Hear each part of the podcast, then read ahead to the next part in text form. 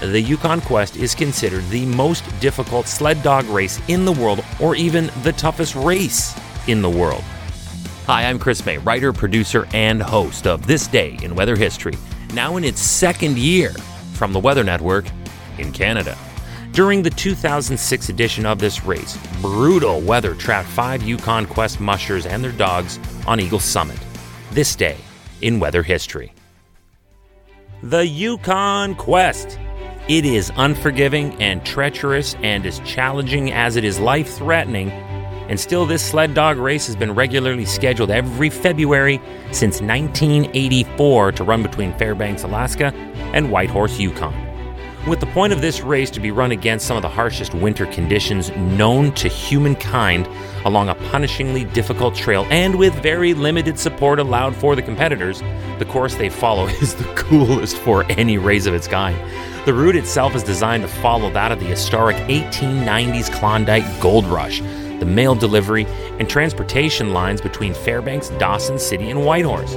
So, this is as much a historical journey as it is a sled dog race. Along this historic and picturesque route runs frozen rivers over four mountain ranges and through isolated northern villages. Racers cover over 1,000 miles, that's over 1,600 kilometers or more. Now, because of its unique start timing, the Quest is a colder race and is run on shorter solar days and through longer, darker nights as a result. And because of this, temperatures commonly drop as low as into the minus 50s Celsius. Winds are sustained at close to 80 kilometers per hour or more at higher elevations. This is a tough haul, man.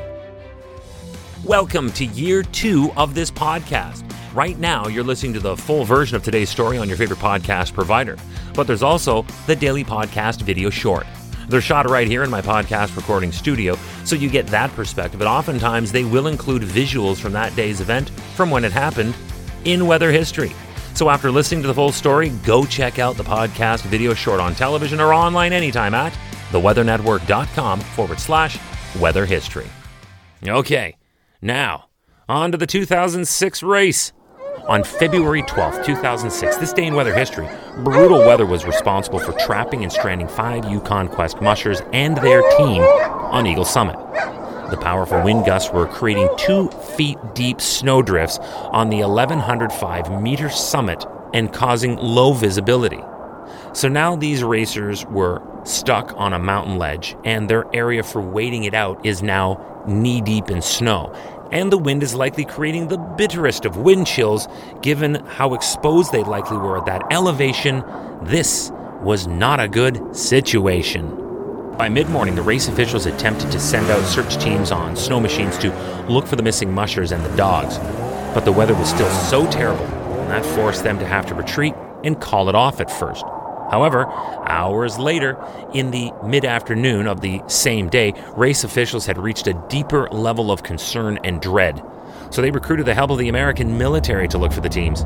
In the search for our missing mushers was a Black Hawk helicopter, a Robinson R 44 helicopter, and a Cessna 208 airplane piloted by the National Air Guard and Alaskan State Troopers.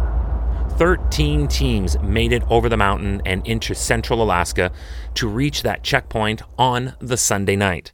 The mushers were reporting snow like concrete and an inability to see more than six meters in front of them.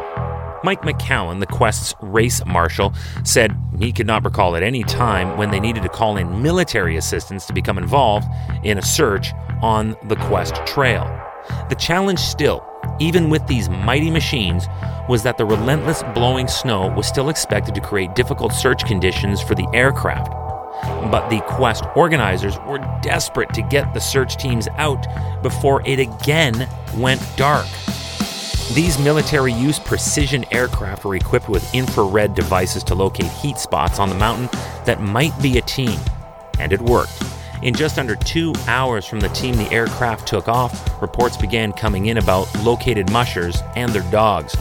By one account, Kathleen McGill, the Quest's head vet, had said, quote, These dogs did a whole lot better than the mushers did, end quote.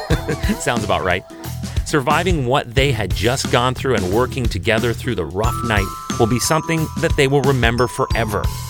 One musher commented, quote, How many people get to ride with their dogs in a Black Hawk helicopter? End quote. All's well that mercifully ended well. This day in weather history. Tomorrow is February 13th, and we go ahead by, again, just one year on the TDIWH calendar to 2007 for the North American blizzard that played a role in a Hamilton, Ontario snow record. So we get two stories for the price of one.